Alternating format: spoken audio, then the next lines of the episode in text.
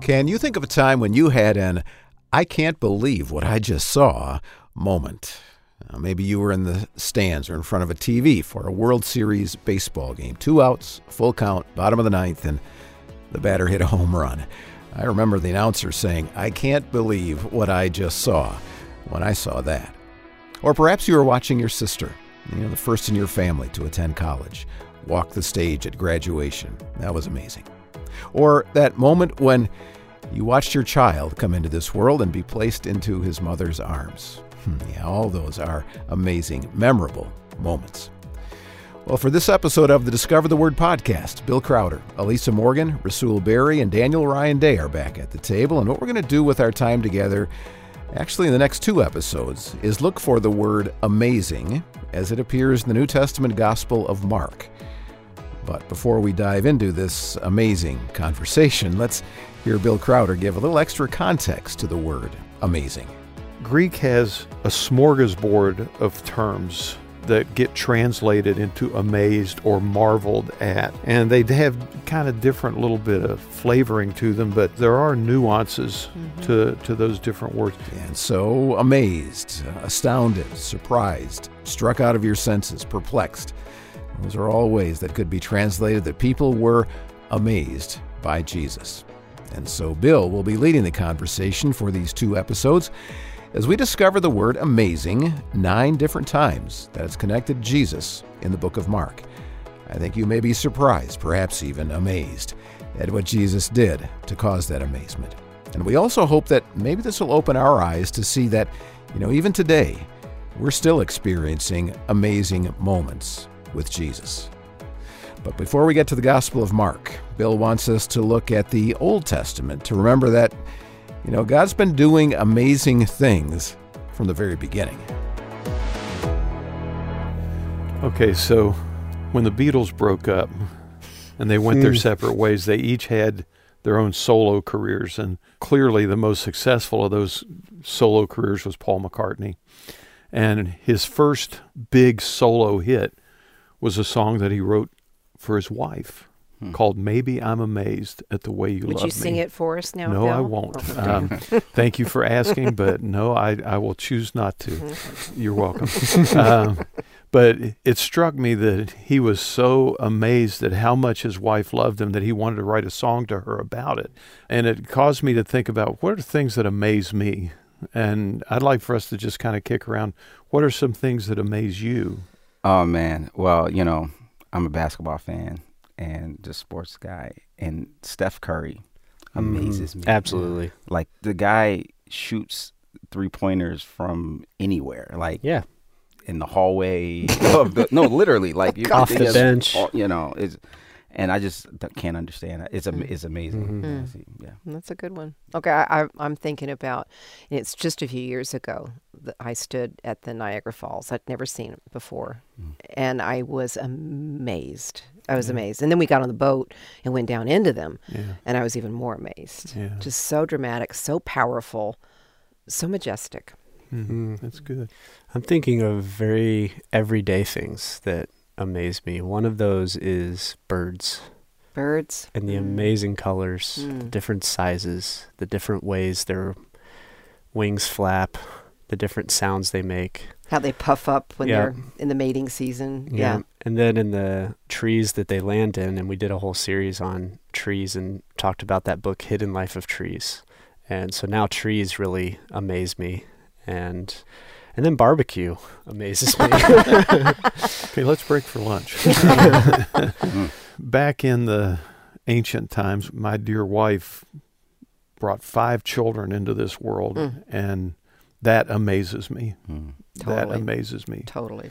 We want to spend a couple of weeks worth of conversations talking about amazing things, but not birds or barbecue or basketball or, we, babies. or, babies. It's all the bees. The killer bees right mm-hmm, there. Mm-hmm. We're going to look at some things in the Bible. We're going to kick it off in this conversation with a couple of places in the Old Testament where amazing things happen. And then we're going to transition to the Gospel of Mark. Mark is a very action oriented gospel, as you know. And one of his favorite words, at least the way it translates into English, is the word amazed.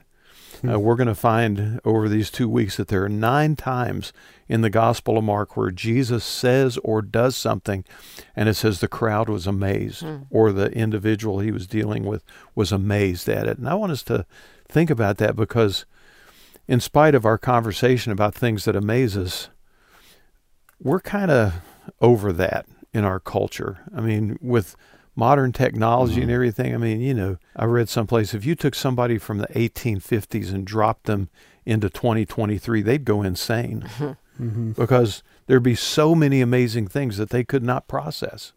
I kind of wonder if sometimes it wasn't that way with Jesus. Mm. That he did and said so many amazing things that people were constantly just trying to process hmm. what they were experiencing. That's an interesting analogy. Yeah. And to your point, there's been a lot that I've read about the loss of wonder, um, mm-hmm. W O N D E R, mm-hmm. in our world, and how hard it is for people to have uh, enjoyment over simple things mm-hmm. anymore and things like that, mm-hmm. related to the amount of technology we consume and how that reshapes our brains. And yeah, so I wonder if in some ways too they were maybe more set up to be amazed by Jesus too. Yeah. So let's look at just a couple of places in the Old Testament. And I think both of these are really fascinating. So let's start. Daniel, would you read for us Joshua 3, verse 5? Joshua told the people, Consecrate yourselves or set yourselves apart, for tomorrow the Lord will do amazing things among you. Now, from what I could find, this is the only time where an amazing thing is actually predicted. Hmm. And it seems as though the amazing thing specifically that Josh was talking about that the Lord's going to do among them the next day is the parting of the waters of the Jordan River. Mm-hmm. mm-hmm. This is when they're just getting ready to enter the promised land. Moses is dead. The reins of leadership have been handed over to Joshua. And he says, Consecrate yourselves, prepare yourselves, mm-hmm. set yourselves apart to the Lord. Why? God's going to do something special tomorrow and you need to be spiritually ready for what's going to happen. And when I first stumbled on this verse, I thought, what a great way to live that would be. Mm-hmm. Mm. To constantly be preparing yourself mm. for the amazing thing that God could that's, do the next day. yeah. Right? Mm-hmm. Yeah. Mm-hmm. Um, let's look at a second one. Okay. Uh, Judges 13, verses 19 to 20. Elisa, would you read that? Then Manoah took a young goat together with the grain offering and sacrificed it on a rock to the Lord. And the Lord did an amazing thing while Manoah and his wife watched. As the flame blazed up from the altar toward heaven, an angel of the Lord ascended in the flame. Seeing this, Manoah and his wife fell with their faces to the ground. See any wonder in there? oh my gosh. Well, especially because the angel didn't descend. Yes. Yeah. Where you come from? They the they set him on fire. There. Yeah. yeah. If, if, you go back, I encourage you to go back yeah. and read Judges 13 because this is really the middle of the, the Samson birth story. Mm-hmm. And we're just kind of coming in on the tail end of the chapter. But Manoah and his wife are just kind of normal Israelites. They kind of live on the fringe territory bordering Philistine land. And the Philistines at this time were the major adversarial foe of Israel. And Manoah and his wife, as sometimes happens in Scripture, don't have any children mm-hmm. and appear that they can't have any children. And so, what's interesting is through the whole chapter, they keep referencing Manoah. They never give his wife's name. Mm-hmm. When I've taught on this, I've said, just for our purposes, we're going to call her Betty. Uh, so it's Manoah and Betty. Okay. But the, an angel appears to Betty and tells her that she's going to have a baby and he's going to end up being a deliverer from the oppression of the Philistines. And she goes and tells her husband, and he's kind of like, huh, wow, that's something. Um, you know, if he comes back, I'd like to talk to him. And so when the angel comes back a second time, she goes and gets Manoah and brings him. And this event of sacrifice happens. And the amazing thing is that as the fire of the sacrifice went up, the angel ascended as well, who had been there with them and talking to them and giving them. Wouldn't this have been handy before we were parents? Giving them instructions on how to raise this child. Mm-hmm. I think it also points to something else that's pretty amazing in the story of the Bible over and over and over again. You started off by describing them as nobodies from fringe territory. Mm. And how often is the story of the Bible a nobody from a fringe territory. A nobody from nowhere. From, exactly. Mm-hmm. And God shows up and does something special through them. Yeah. So, like, the amazing, obviously, this is very amazing watching an angel go up in flames and not go up as in burning, but literally going up in the flames. Yeah. but there's also an amazing thing that's already happened yeah. just with this promise of a child to people that we would probably pass on the street and think, oh, nothing would happen special in their lives, but that's how God works. Yeah, and not only do they fall to the ground, but if we go a couple verses later, in verse it says uh, 21, then Manoah knew that he was the angel of the Lord, and Manoah said to his wife, we shall surely die, for we have seen God. Mm. yeah. So this is one of those theophanies yeah. that we see. Totally. You know what I mean? Yeah. The to your point, Rasul, the phrase "the angel of the Lord" in the Old Testament often refers to a bodily appearance of Jesus mm-hmm. pre Bethlehem, right. and by using that designation of angel of the Lord, a lot of scholars do believe that that was Jesus who had appeared to them. And he was appearing to them not just to rise up out of the flames, but he was doing what angels do. The word angel means messenger. Mm. And he had come to give them a message. You're going to have a kid. He's going to be the deliverer of Israel. And of course, that baby, through this miraculous birth event, ended up being Samson, one of the most complex mm. And difficult and challenging, I'm going to put air quotes here, heroes mm-hmm. in the Old Testament. I've referred to him as a hero who is more like an anti hero with the strength of a superhero. Mm. um, but the anti hero is really the part that kind of maybe best captures Samson. But it all started here with mm-hmm. an amazing thing. So maybe I'm amazed at the way God uses ordinary people and brings them to make huge contributions in his story. And that includes rescuing Israel from the Philistines.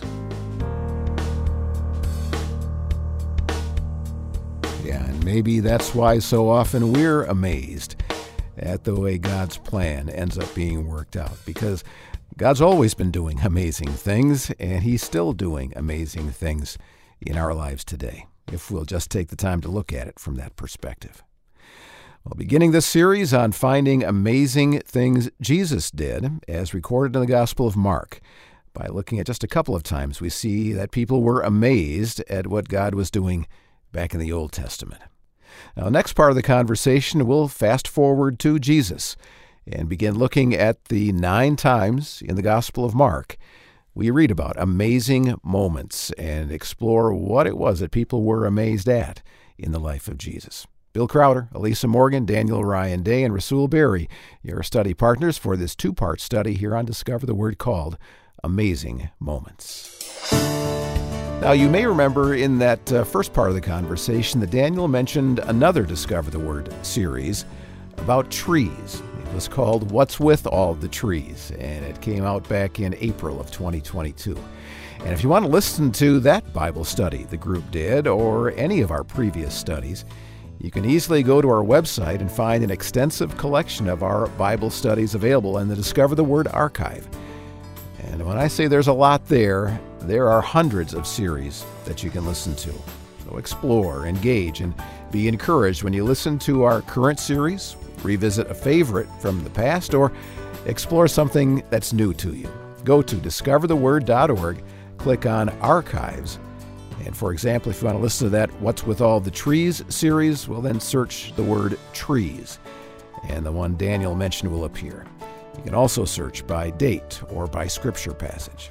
To start digging into the Discover the Word archives, go to discovertheword.org. Well, we started out this series by noting a couple amazing events from the Old Testament that remind us that from the beginning, God's been doing amazing things. Well, let's transition now over to the uh, section of Scripture that will be the base for the rest of this study as we look for the word amazing, those nine times in the Gospel of Mark, and reflect on the situation that caused people to be amazed. Okay, have you ever been in a session where somebody was speaking and you felt like you were profoundly changed by what you heard mm-hmm. in that presentation. Do you remember any Oof. details? Just a little while ago, Rasul and I were in an event where somebody was honored for what they had written in newspapers, articles, things like that. And there were three speeches to honor this guy. Hmm. And he and I looked at each other, I don't know how many times during those three speeches, because they were just like each one was like, how could this get better? How could this get better? Yeah. And each of those speeches was so inspiring. And Hmm. I was reminded of what it looks like to take that much time to calculate what you're actually going to say. And it was honoring that person, but challenging those of us in the audience. And I don't know. Do you have any other comments? I mean, no, It was yeah, just- it was, and uh, just for context, so the person that they were honoring is a writer, and they were all writers, and they knew him Mm. and Yeah. were close friends with him, Hmm.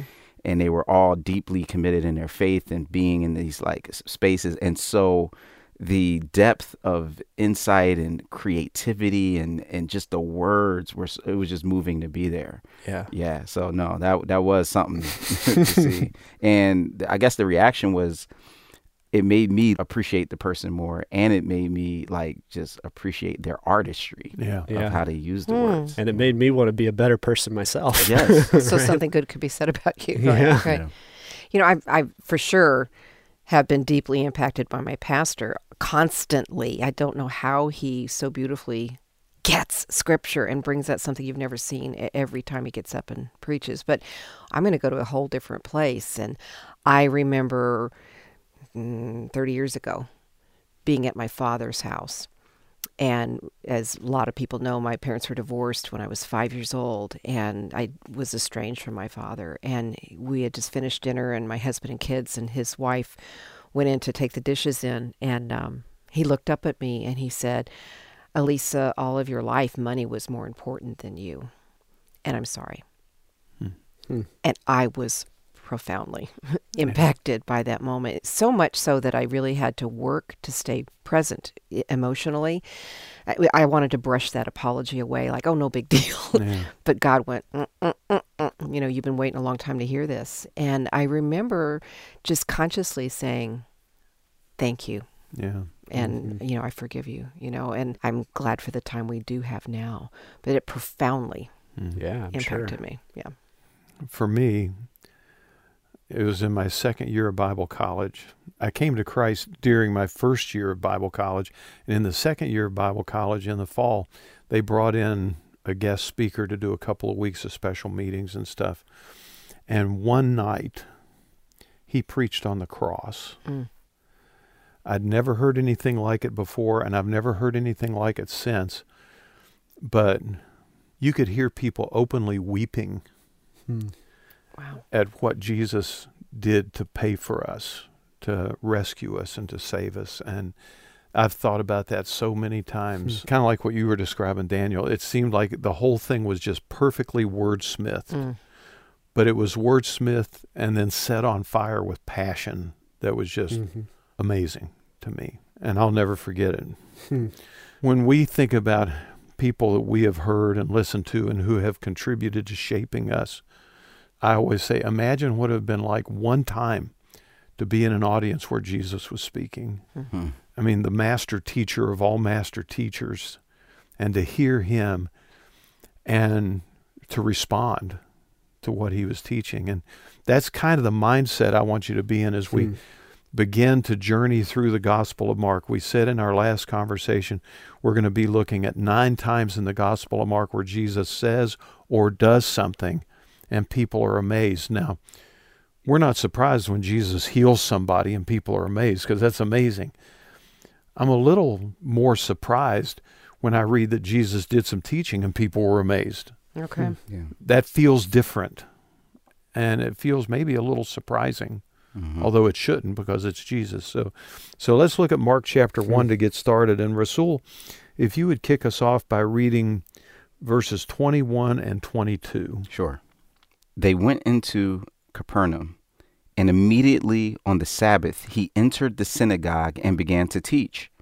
They were amazed at his teaching, for he was teaching them as one having authority and not as the scribes. Okay, now some other stuff happens. We'll talk about that in a minute, and then we get to verse twenty-seven, And it says, And they were all amazed, so that they debated among themselves, saying, What is this? A new teaching with authority? He commands even the unclean spirits, and they obey him. So, so here we're going to get a little bit of a hybrid event where first they're amazed by his teaching, and then they're amazed by the authority that rides along with Mm-hmm. that teaching. And uh, I want us to think about mostly the teaching side of it in this thing. When it says they were amazed at his teaching, it tells us why they were amazed. Why were they amazed?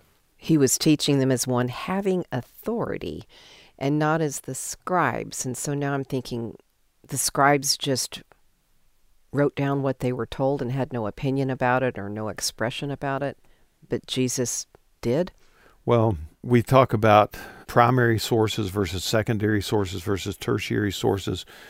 What the scribes often did was they quoted their favorite rabbis like Hillel or whoever. They weren't necessarily known because they had strong statements about the scriptures of their own, but they were just kind of recycling Okay. the stuff that they had been taught. Quoting their teachers. Yeah, and now you have the ultimate primary authority in Jesus, and the contrast between true authority in teaching and this kind of secondary or tertiary authority was amazing to the people. They'd never heard anything like that. And maybe it's not even a critique of the scribes as much as an emphasis or an exclamation point for Jesus' teaching, Yeah. Mhm. right? Mhm. Like, I wonder if today, if Jesus had come, it would have been a similar type of like, and Jesus spoke with authority, which was different from all the pastors you hear. And so it's not like it's a negative comment Mhm. necessarily on us Yeah. pastors that work really hard on preaching, but it was more like something about the way Jesus was presenting this had just a weight to it that Mhm. you couldn't find anywhere Yeah. else. Mhm. Yeah, and I think you're exactly right, Daniel. What that does for me, that makes me a little bit mad at Mark that he doesn't tell us what Jesus taught that caused him to respond that way, right? That makes me want to know what was the message about. But if you think about it, you know, throughout the Gospels, Jesus is teaching, and we have his words, and now we comment on them. Now we Mhm. preach on them. yeah. You know, Sermon on the Mount, or you know, the Mhm. Upper Room Discourse. So it's something like that. It's a new teaching. It's Yeah. a, a new explanation. you know, I would oftentimes teach on communication, and uh, one of the things that we would expound on is that Aristotle uh, taught that there were three aspects of communication: logos, the accuracy of what you were saying; those Mhm. are the words, right? Mhm. Pathos, which had to deal with your emotional connection Mm-hmm. um, to the audience, and ethos, which was your credibility. And all three of those things need to be combined in effective teaching. And I suspect that what we see, and we see glimpses of this throughout the Gospels, is that they're responding to all three Yeah. in different Mm, ways. that's good. Yeah. Mhm. There's an accuracy and a precision to what Jesus is saying that is transformative. There's the ethic of compassion and love and connecting with those that weren't seen before by the scribes and the religious leaders. And there's a credibility, and some of that credibility we see in the passage, you know, that we're about to read because of the effect of the teaching. Mm-hmm. Mm-hmm. You know what I mean? To mm-hmm. others. Like, it's one thing to say, your sins are forgiven. It's another thing to say, take your mat and Right. get up. Yeah. And he's like, but to show, show you who I am, I'm doing both. Yeah. You know? Yeah. or and- even when God the Father shows up multiple times and says, This is my son in whom I'm well pleased. The credibility that comes with that, Yeah. right? And the fact that other people heard that, that I mean, that's amazing too. And they still didn't understand. Yeah. And on the on the Mount of Transfiguration, Mhm. Daniel, when God the Father appears and says, "This is my beloved Son," it's almost as if He's talking directly to Peter, and He says, "Listen to him." You know? uh, and I think that um, the first thing they're impressed with, they're amazed at His teaching, because it is in contrast to the teaching they're accustomed to. Mhm. And the closest parallel I have for that in my own experience is the difference between Bible college and seminary. Hmm. Because when I went to Bible college, I mean, it was a good school and I had really good teachers and I appreciated my teachers. But when I went to seminary, they were willing to explore layers of complexity that in Bible college you just didn't go there. Mhm. You know, you just kind of went with the basics and the fundamentals and all that kind of stuff. But in seminary, we were challenged by teachers who had spent their lives really trying to explore Mm-hmm. at a different level. And that felt different. It was a different learning experience for me than Bible college had been. And maybe that's what the amazed was about was the complexity and the well communicated that we're talking about. But I, as I'm chewing on this, I'm wondering if maybe another element of the amazement is the actual message. Yeah. because Jesus turned everything upside down. And instead of this, you know, predicted earthly kingdom and following the laws and what righteousness is about and how you accomplish it, we see him turn everything upside down. Mm-hmm. We see him include the outcast. We see him breaking what appears to be the laws. And that would be amazing. Yeah. I'm still amazed by his teaching when I read the Sermon on the Mount, when I read a ethic that is soaring beyond what I could ever do on my own, mm-hmm. but that also invites me into a deeper reflection of myself, but what I could be in following him. Yeah, it still Yeah. works. Yeah, it really does, Rasul. And what happens here is after it says they were amazed at his teaching because he taught with authority, he put that authority on display by rescuing a demonized man. Mhm. And the second time amazed appears in this text is verse 27. They were all amazed so that they debated among themselves, saying, What is this? A new teaching with authority. I mean, there were people viewed by the Jewish leadership as false teachers who had come out with new teachings, but they didn't have the power to back it up. And now mm-hmm. Jesus Yeah. backs it up. He commands even the unclean spirits, and they obey him. Yeah. So going back to Rasul's criteria that he was sharing, we see that credibility there Mhm. based on the results of the Mhm. teaching, the results of the words that come out of Jesus' mouth. So he had the precision, he had the passion, Yeah. and then he backed it up by being able to use his words in a way that brought freedom and healing to Mm. people. And I think, Rasul, it's good that you reminded us that for us today, his teaching still should be amazing. Mhm. And we still should be rattled Mm-hmm. by what he calls us to do and be in his name and in his strength. Because it is just as, if not even more so, countercultural today as it was in the day that he spoke those words. Yeah, amazing moments in the Gospel of Mark.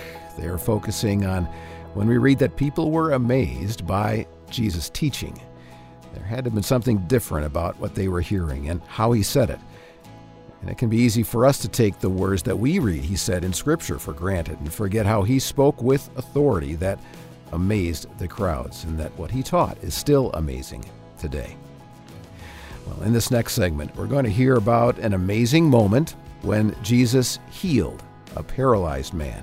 It was quite an event, and so far out of the ordinary that people were amazed by its supernatural nature. It was another of those I can't believe what I just saw moments for people. And another example of how there was something amazing about this Jesus. Have you ever seen or experienced a healing? And I'm not necessarily talking about a divine healing, but just a healing that is so unbelievable that it begs explanation. Mhm. I have a friend who was diagnosed with pancreatic cancer in an advanced stage, and she sought healing, prayed for healing, connected with others regarding healing, and she's like eight years out, Hmm. and there's no evidence of cancer. Wow. It's hard to understand. Yeah. Grateful though. Mm-hmm. It's been a couple years now, but my nephew, when he was rushed to Miami Children's Hospital, airlifted there for emergency brain surgery because he had a tumor that most kids who have that tumor die by the age of two. He was eight, and it was the size of a softball in Wow. his head. He just started screaming because of headaches, and they Oh. literally rushed him there emergency surgery. Then a, a year of treatments and stuff like that. He's doing pretty well. But it was literally that night we were pretty sure he was gone. Like there was just so much against him, and that was pretty amazing. I remember you inviting us to be a part of that Mhm. prayer time for him. That was Yeah. sacred. Yeah, during the pandemic, I was doing a lot of Zoom, like everyone, and being on the computer. And because I was out of the rhythm of having to travel physically to go to places, I wasn't taking breaks. So I Mhm. wasn't f- sitting for 12, 14 hours trying to help our church figure out what we were doing online. And so, and I was doing that for weeks. And so I ended up developing a compressed disk Mhm. um, in my back and uh, just incredible back pain and limitations. And back pain is different. Like it just, you know, Mhm. you, but also the sense of despair of like not being able to do what I used to. Like I like to run, I like to be active and and just being like I can only sit up for 20 minutes and then I'm laying on my back. So just the process of physical therapy and chiropractic and stuff like that getting me back to a place where I'm able to run again. I just am so grateful Mm. for it. And even though it, it took time, so it makes me appreciate the mobility I have now. I don't know how how you respond to some of those kind of things. Sometimes I respond with just amazement Absolutely. yeah. uh, at doctors and medicine, and ultimately what the Lord does to use all of those things to provide healing. Sometimes I respond with confusion because of the people I know who have gone through things and they weren't healed. Yep. Mhm. You know, Mhm. and I don't think God loves them any less or anything. It's just yeah. trying to understand. Mhm. Yeah, I think about that a lot with people who are trying to have a baby.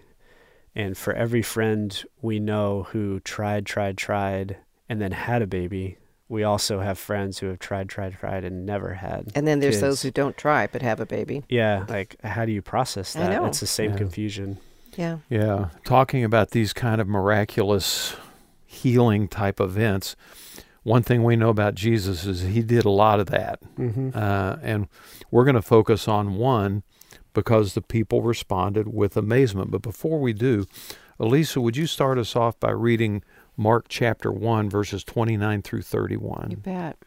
As soon as they left the synagogue, they went with James and John to the home of Simon and Andrew. Simon's mother in law was in bed with a fever, and they immediately told Jesus about her. So he went to her, took her hand, and helped her up. The fever left her, and she began to wait on them. Okay. Now, that's amazing, but it's not the Mhm. amazing story we're going to talk about. Just as kind of a side note, Jesus grew up, obviously. He was born in Bethlehem. He grew up in Nazareth, which is more interior, away from both the Mediterranean Sea to the west and the Sea of Galilee to the east. But when he began his public ministry, the headquarters for the northern ministry seems to have been Capernaum, because that's the place that pops up the most. And the passage you just read about Simon and Andrew's house, Simon Peter and his brother Andrew, that many believe was the headquarters where Jesus operated out of. So when he would be in Capernaum, he most likely stayed with Simon Peter and his extended family in their house.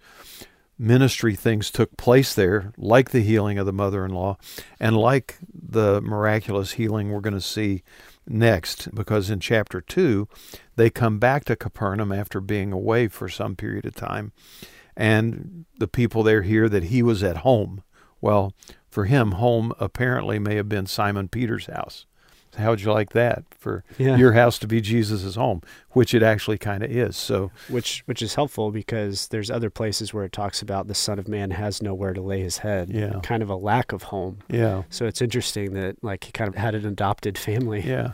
And we've talked before on the program about perhaps a second adopted family in Bethany in the southern Mhm. realm, Lazarus and Mary and Martha, which seems to maybe have been the headquarters for his southern ministry. So it's just kind of neat to Mhm. put some of those pieces together. So I want us to read verses 1 through 12 of chapter 2 and just kind of read around the circle. Rasul, could you start us off? Sure. And when he returned to Capernaum after some days, it was reported that he was at home, and many were gathered together, so that there was no more room, not even at the door. And he was preaching the word to them. And they came, bringing to him a paralytic carried by four men. Since they could not get him to Jesus because of the crowd, they made an opening in the roof above Jesus by digging through it and then lowered the mat the man was lying on. And when Jesus saw their faith, he said to the paralyzed man, Son, your sins are forgiven. Now some of the scribes were sitting there questioning in their hearts, Why does this fellow speak in this way? It is blasphemy. Who can forgive sins but God alone? At once Jesus perceived in his spirit that they were discussing these questions among themselves, and he said to them, Why do you raise such questions in your hearts? Which is easier, to say to the paralytic, Your sins are forgiven, or to say, Stand up and take your mat and walk? But so that you may know that the Son of Man has authority on earth to forgive sins, he said to the paralytic, I say to you, Stand up, take your mat, and go to your home. And he stood up and immediately took the mat and went out before all of them, so that they were all amazed and glorified God, saying, We have never seen anything like this.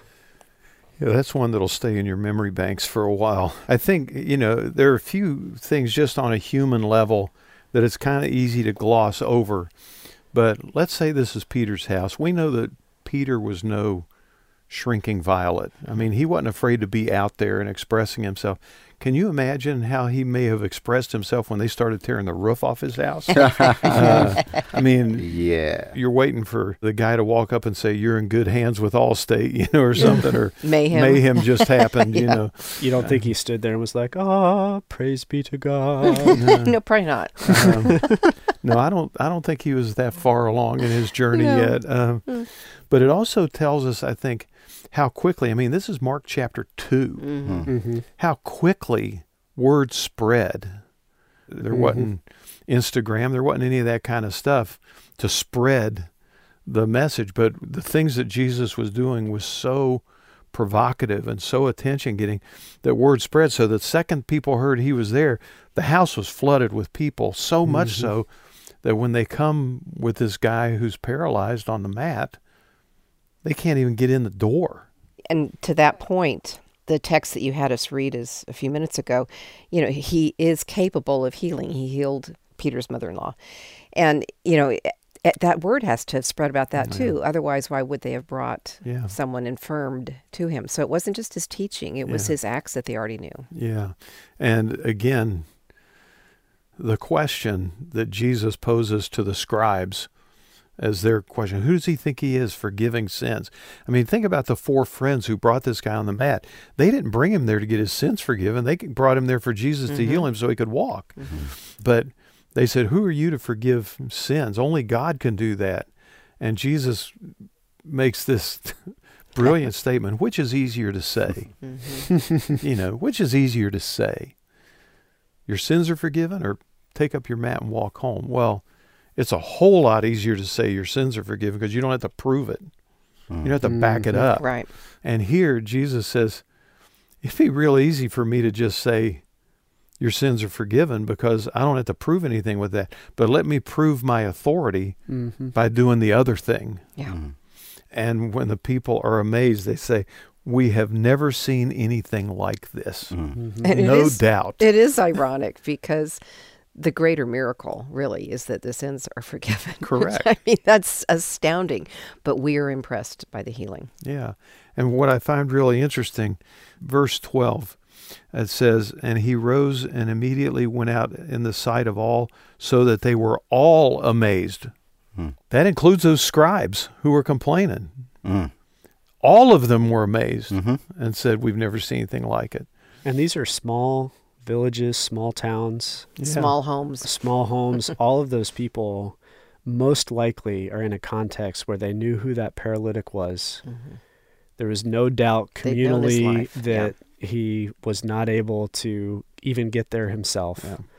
And so the very fact that they see this person, they know, they know his life story, they know his experiences is Yeah. healed. I mean, that had to have just stuck with them forever. Yeah. Hence why we're reading about it today. Yeah. Amazing. Mhm. Uh, Jesus is amazing. He was amazing. He is amazing. He will forever be amazing. And even the scribes were amazed at his power and authority. Yeah, healing a paralyzed man and forgiving his sins. No doubt Jesus was and is amazing indeed. Not hard to imagine why people were amazed. And I would invite you to reflect on the moments that Jesus has shown up in your life, you know, in amazing ways. You've got those situations, I know you do. And it would be faith building to recognize them as such. Well, we're exploring the miraculous, amazing events recorded in the Gospel of Mark and revisiting the awe and wonder that many people experience as they witness the power of Jesus here on earth. And as we study the Bible together in this Amazing Moments in Mark series, I think we'll be amazed by the fact that this same Jesus who walked on the earth 2,000 years ago is still transforming lives today. Well, have you ever had a bit of good news that you just couldn't wait to share with people? Now, what if you were told to keep that a secret? Could you do that? Sometimes it's tough, isn't it? Well, next, they're going to go to a passage that talks about how quickly news about Jesus spread, even though sometimes he asked them not to tell. And have you ever heard of something called the Messianic Secret? Well, that will come up in the next part of this conversation about amazing moments in Mark. What comes to your mind when you hear the word authority? A boss, Okay. somebody in charge of me. Yeah. I think of, for better and for worse, the Port Authority in New Ooh, York. yeah. Um, so the Port Authority, there's two aspects of it. One, there's a physical location, which is the big bus terminal that is this massive structure where anybody's getting a bus, you know, into the city. That's where it, it drops you off. But in a broader sense, the Port Authority is the agency in New York and New Jersey that governs all the ports and all the ports of entry. And so, yeah, I think about it because like you can't just drop a yacht off in, in Manhattan. You know what I mean? You need to coordinate with those for everybody's safety and benefit, so that there's the right type of number of docks and things like that, or right number of spaces. So there's a group of people who are coordinating all of those things, or at least they should be. Okay. I've never lived in New York, but I had never heard of the Port Authority until 9 11 Right. because a number of Port Authority police Yes. were involved in the towers and things of that nature. So that's a very positive view of authority that they they make sure everybody's safe and everybody's where they're supposed to be. What are some more negative aspects of authority? My gosh, I think about the concentration camps in mm. Nazi mm. Germany and mm. Just the horrific abuse of mm. human lives. Yeah. Mine was not near that Graphic. uh, graphic or epic, but just the times that I've been under bosses who have either really enjoyed showing their authority mm. in not good ways mm. or have just not been good bosses and the way they treat people is not with the kindness maybe they are all about them and wanting what they want to get done whether that's in the best interests of the organization or not. Yeah stuff like that. Mm-hmm. I would also say the New York Port Authority is a negative example because if you've ever gone into that bus complex, like it's just kind of run down and kind of messy, doesn't always feel safe. So like it, it reminds me of a kind of dereliction. Like you know, mm-hmm. we, we, you have power, but there's also a certain aspect of responsibility that comes with that. I that mean, should to utilize authority is such a gift Yeah. to utilize Yeah. it well. Yeah. Yeah, you're right. I think how we view authority is often shaped by how we see authority abused, mm, whether it's domineering parents hmm or a dominating spouse who almost robs their partner of their personality. Or do. I mean, spiritual abuse in churches Yeah, toxic churches, things like that. Think about this all in the context of first century Israel. There were two points of authority, both of which were largely being abused. Rome was a civil authority that enforced their authority with violence and subjugation. The Jewish religious authority enforced their authority through fear and intimidation. We see that in John 9, don't we, where the man born blind's parents won't even speak out in his behalf because they're afraid of being put out of the synagogue. That's not healthy authority at that point. Well, and just to say this too, that the cultural norm of authority in the family that was patriarchal and left women and Hmm. children without Yeah. value. It was a cultural reality, Mm. but that's a kind of misuse of authority. yeah. Yeah. Now, with Rome and the Jewish religious leaders, though, there would also be a positive side to those authorities because Rome was a protector in some ways by being Romana. yeah, bigger Yeah. and stronger. And yep, they That's good. definitely abused it at times. And then they brought a lot of like utilities and things for the first time that were a benefit to people. And then the Jewish religious leaders as well. There's positive examples we have from the Bible of leaders that were really trying to do what's right by God and the people.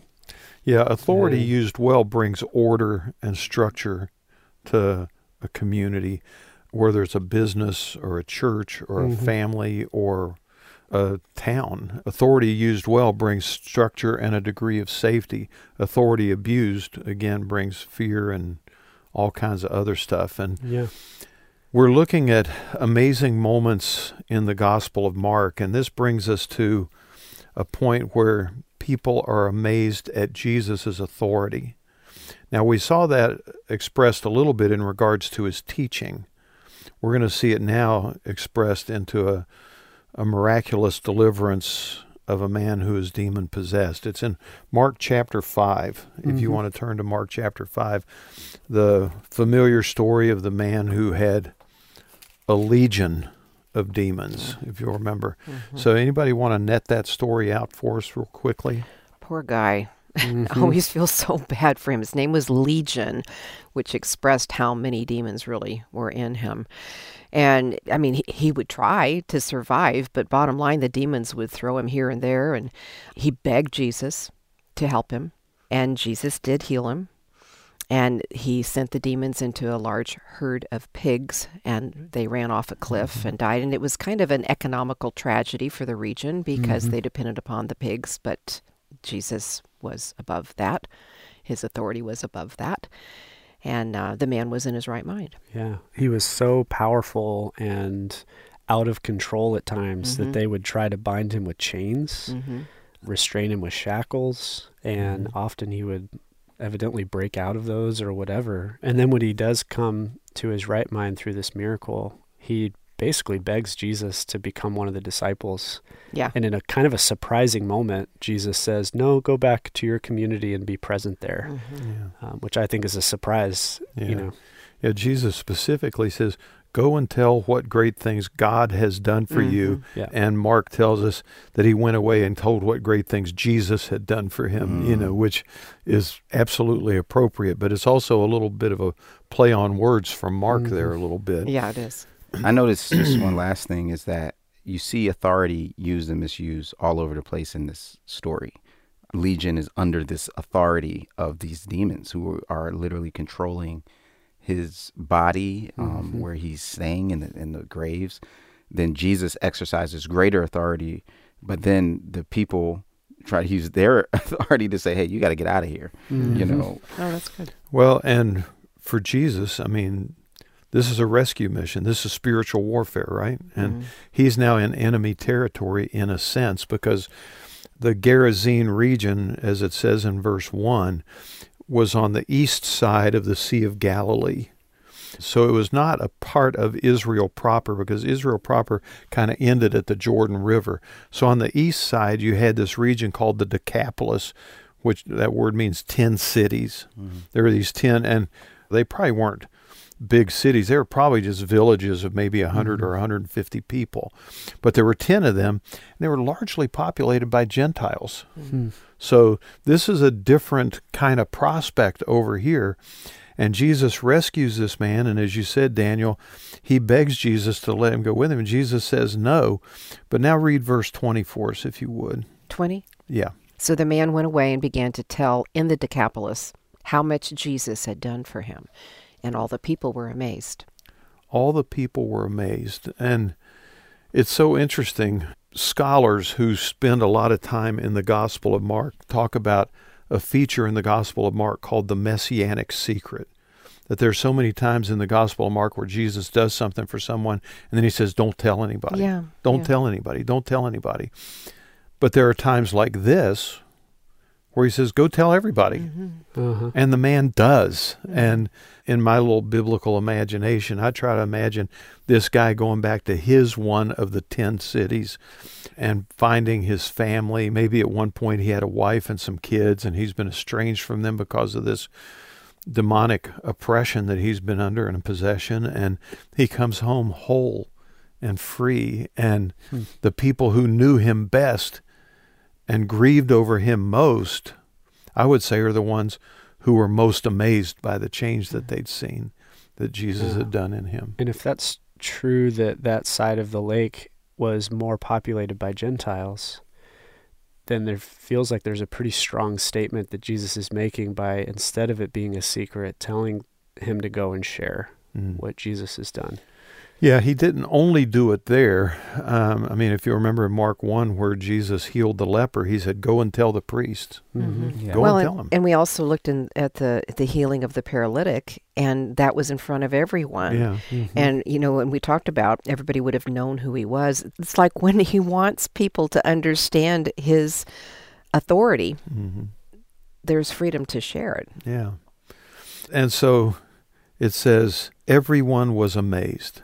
Everyone was amazed. Mm-hmm. And I, I sometimes kind of flinch when I hear that word everyone because we live in such a cynical age. Mm-hmm. We live in such a cynical age that you could not get everyone to be amazed at anything, even Yeah. if they all so saw it with their own eyes. So true. Right? And we live in a marketing age where if we see a phrase like everyone's amazed, we hear marketing jargon Yeah. of like, do you want to hear what the most amazing thing ever? Everyone we talk to is amazed by this new thing, da, da, da, da, da, right? Yeah. And so, like, not only do we live in a cynical culture, but that cynicism has come from words like amazed being way overused. Yeah.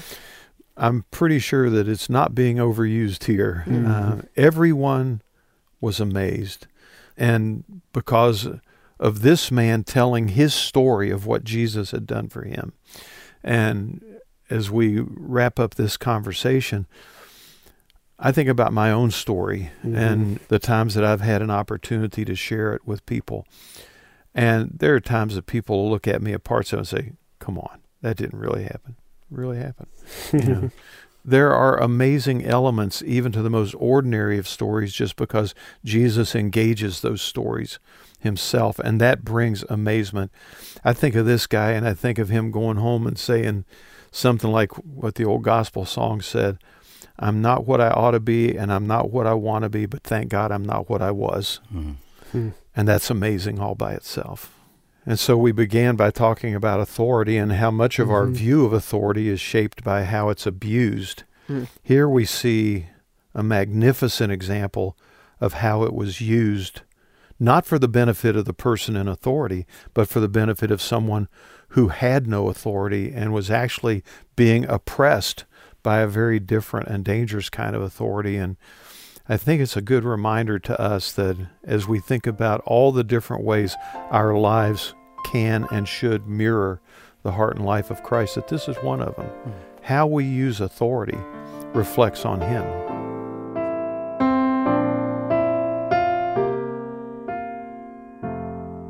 That's a great reminder, Bill, as we're inspired by Jesus' amazing moments of authority we see in these passages of Scripture. Uh, we can be encouraged in our own life to use authority in a positive way because our actions should mirror Jesus and point back to Him. Well, our study is called Amazing Moments in Mark. And in that part of the conversation, we took note of one time there in chapter 5 where people were amazed by the kind of authority Jesus had and what he had authority over in casting those demons out of that man. It was a rich story in so many ways, wasn't it? All right, well, we will wrap up the first part of our amazing moments in Mark's study by looking at a fourth time in this gospel that we find that people were amazed by Jesus and were, in a sense, just amazed to be in his presence, amazed to have a brush with greatness moment with Jesus. But first, let's pause for this reminder from our Daily Bread Ministries. Discover the Word and the many resources from our Daily Bread Ministries exist thanks to the financial partnership of listeners and friends like you who share our mission to make the life changing story and wisdom of the Bible understandable and accessible to people all around the world. If you'd like to give and partner with us financially in that mission, simply visit discovertheword.org and look for the donate icon up at the top of the page. That's at discovertheword.org. Click donate. And now let's wrap up the first part of this conversation about amazing moments with Jesus in the Gospel of Mark. So, Bill, we've been talking about amazing moments Mm-hmm. in Mark. but what do you think that word amaze, amazement, amazing really means?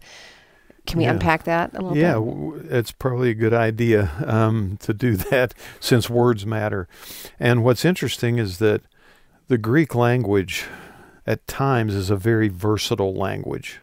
for instance, in the English language, we basically have one word for love, Mhm. and that's Right. love. That's what you get. So I love pizza.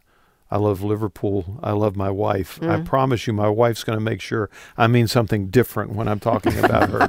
Um, in the same way, Greek has a smorgasbord of terms that get translated into amazed or marveled at. And they have different flavoring to them. But for instance, when we saw in the conversation about the healing of the demonized man in the synagogue, and it says they were amazed. First, it said they were amazed at his teaching. Those are two different words for amazed, right so they there. were amazed, and then they were amazed at his teaching. Yeah. Okay. Uh, they were amazed at his teaching, then they were amazed Oh. at his authority Oh. because he had rescued the demonized man. So one of them means they were astounded, overwhelmed, get this, struck out of their senses. That's a pretty good word picture. Yeah. Uh, the other word that was used second in that particular text is a word that means to be surprised or astonished. Surprised or astonished. And there are nuances Mm-hmm. to, to those different words. To be struck out of your senses, that's pretty graphic. Um, Mhm. I also think too, though, sometimes we can get so tied to the definitions of words that we forget what are the Gospels doing here. They're inviting us into stories, Mhm. Yeah. and it's the stories that shape us. And so each of these examples of amazed, there's a story that goes with it that kind of nuances and shapes Mhm. our view of amazement as well, which I think is pretty amazing. Yeah. I didn't mean to do that. Yeah, you did. Yeah, you did. yeah. um, okay. Well, let's let's wrap up this series of conversations, and then in our next set, we're going to pick up where we left off. But for this one, we want to go to Mark chapter nine, and to kind of get us started for this conversation. If you ever watched David Letterman when he was on, he used to have a segment on the show sometimes called "Brush with Greatness," where he would talk to you know ordinary people who had, through some circumstance, run into some famous person and it had made a difference to them. It had impacted them. Have you had something like that where you've met a famous person and it made a mark on you? You mean apart from you? Uh, okay. Uh, sarcasm. There you go. Mhm. okay, this is an illustration that comes to mind. I had been invited to Washington, D.C., to the White House um, to participate in a presidential gathering on the topic of HIV/AIDS in Africa specifically. And many, quote, Christian leaders were there. And inside the White House, I met Max Lucado. Hmm. And I'd always loved Max Lucado's work. I feel like he's just the real deal, real pastor's heart. And in that moment, I just asked him, Would you talk to our staff back in Denver and pray for them? And he said, Yeah. So I called our office at MOPS International and put Pastor Max Lucado on the phone. And he prayed over our staff. Oh, and I was just like. Wow. That was really a neat moment. Yeah. That's that's great. Good. Max Max is a wonderful Bible teacher. He's a great guy. Yeah. Yeah. Hmm.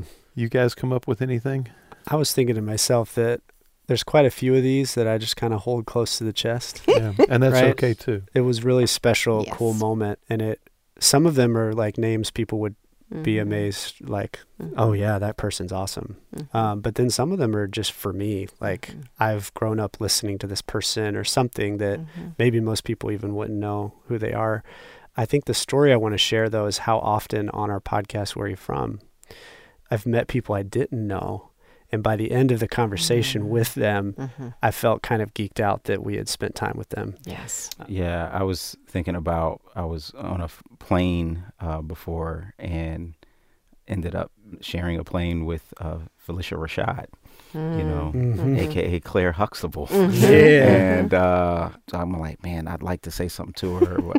Well, the, a little bit of the connection was the film Juneteenth, uh, Faith and Freedom that we put out. We talk about a pastor who's basically built out Houston third and fourth ward named Jack Yates. Well, she graduated from Jack Yates High School, and I Oh. found that out in the research. So I, I approached her and said, "Hey, I just did this film where we highlight, you know, uh, the founder of the school that you graduated from." And she looked and was like, "You know that?" You know, and she was like, "Thanks." You know, and she took the card, and I was just like, "I just." Talked to Claire Huxtable, and she was interested in my film, so it was really cool. That That's is nice. great. You know, these brushes with greatness, if you can use that term, Mhm. are all good and they do make a difference to us because for a brief moment, we're in the orbit of someone who is very, very well known and someone that we could have never imagined having an Mhm. encounter with. You have to multiply that by infinity to get what was happening in the first century when the Son of God was walking on the earth and people came into his orbit. And we're going to see one of those times, and it's of, of all of these amazing moments that we're looking at in the Gospel of Mark, this is probably the one that's the most amorphous. This is one that's that it is the hardest to define. So Mhm. I'm going to say that up front, but it's still amazing, and it's amazing because Jesus is there, Okay. and maybe that's enough. So, in Mark chapter nine, the chapter opens with the Mount of Transfiguration, which is a pretty big deal. Amazing. Uh, yeah, Mhm. uh, for sure. And ironically, that's not where you're leading us. No, that's what happens be- next. That would be amazing. That's Yeah. on. That's the mountaintop moment, and then they, Jesus and Peter, James, and John move down into the valley, where the remainder of his disciples are in the midst of a shame honor contest debate Hmm. with the religious leaders because a guy brought his demon possessed son to them to heal him, which Jesus previously in the Gospel of Mark had given them authority to do, and they couldn't do it. Mhm. And in the midst of this argument and debate, Jesus shows up. And Rasul, if you would read for us verses 14 and 15 of Mark 9. When they came back to the disciples, they saw a large crowd around them, and some scribes arguing with them. Immediately, when the entire crowd saw him, they were amazed and began running up to greet him. When the entire crowd saw him, they were amazed. Now, why were they amazed? I mean, he hadn't done anything miraculous. We've talked about his teaching and how people were, he hasn't said anything. They just turn around and say, Oh, there he is. And they just run to him and they're amazed. Why are they amazed? Did he look different? hmm Yeah, that's one of the questions I've heard Mhm. people talk about is was Jesus almost having a Moses moment of like after spending time on the mountain, ironically with Moses and Elijah, was his face glowing Yeah, or they something? call it an afterglow kind of thing. Yeah. yeah. And I think it's very possible because on the mountain, he was transfigured Mhm. and shone brightly. And like you said, Moses experienced some of that just from being in the presence of God. Jesus himself is God in the presence of his Father. Mhm. And And can you talk for a minute about what transfigured really means? Yeah, the idea of transfigured is very different from transformed. We think in Romans 12, do not be conformed to this world, but be transformed, changed from the inside out. Transfigured seems to have the idea of what was on the inside of Jesus was made visible on the outside of him, Interesting. his essence. Even though he set aside his divine prerogatives to use his divine powers for his own benefit, he was still God, 100% Mhm. in a human body. And it's that that was put on display The through being transfigured. Yeah. The godness. Yeah. It's interesting too, you know, Bill, when you took us to verse 15 and said the people were amazed, my translation in the NIV says they were overwhelmed with wonder, yeah. Mm. which is really beautiful, isn't it? Yeah.